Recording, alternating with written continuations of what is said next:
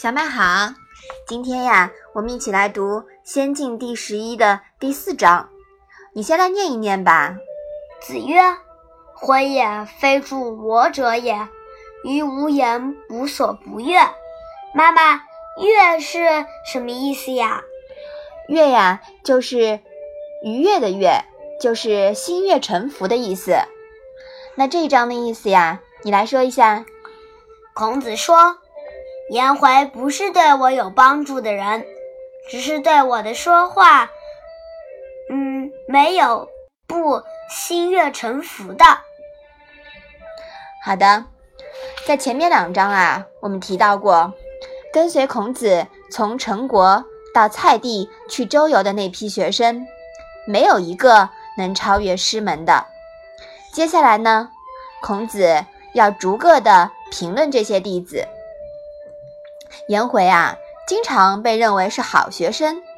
他在孔子面前表现的始终是服服帖帖、毕恭毕敬的，对于孔子的学说无所不从。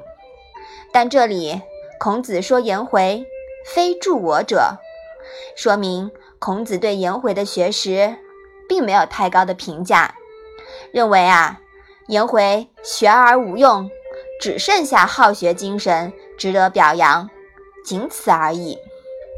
可见孔子并不提倡做老好人。老好人呀，除了不讨人嫌，还有什么值得称道的成绩呢？是不是啊？嗯。所以我们说，嗯，我们我们学习啊，不仅要学，还要会思考，对吗？嗯。嗯，不要做颜回那样的老好人。那我们把这一章啊，再来读一读。子曰：“火也，非助我者也，于无言，无所不悦。”好的，那我们今天的《论语》小问问就到这里吧。谢谢妈妈。